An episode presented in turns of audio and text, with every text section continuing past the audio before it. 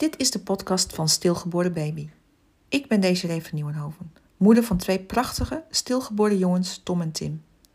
Deze podcast bevat korte en langere items die eraan gaan bijdragen dat er bewustwording komt over het onderwerp stilgeboorte. Nog altijd voelen ouders die dit overkomen is zich alleen en eenzaam en vaak onbegrepen. Ik wil ervoor zorgen dat deze gevoelens de wereld uitgaan. Want ook bij een stilgeboorte word je ouder, ben en blijf je altijd ouder. In deze aflevering heb ik het over en toen was het stil.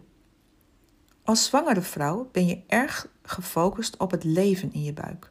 Een trappelende baby in je buik bevestigt het gevoel dat alles oké is. Je loopt ook wel eens te mopperen en te zuchten. Je bent als zwangere echter ook wel eens klaar met dat gedoe en gerommel in je buik. Wil je lekker gaan slapen, dan is er opeens een baby die druk aan het voetballen is in je buik. Of hij of zij is zo gedraaid dat ze fijn op je blaas drukken, met alle ongemakken van dien. Het is soms om moedeloos en chagrijnig van te worden.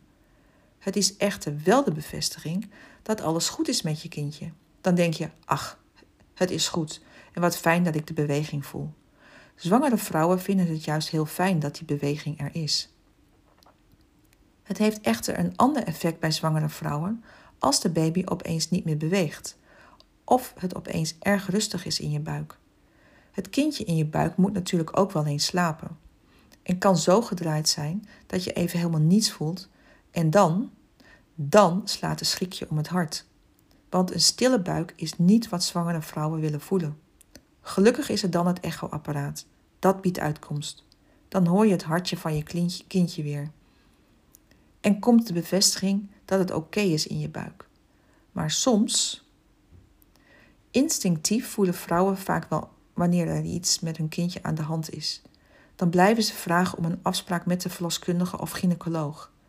Het voelt niet goed als ze vervolgens niet gehoord worden en dat hun zorgen worden weggewoven. Soms, en toch nog vaker dan je denkt, krijgt een zwangere vrouw helaas niet het antwoord dat ze wil horen.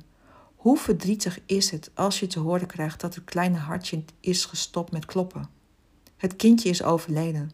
Het stoomlocomotiefje is gestopt met rijden.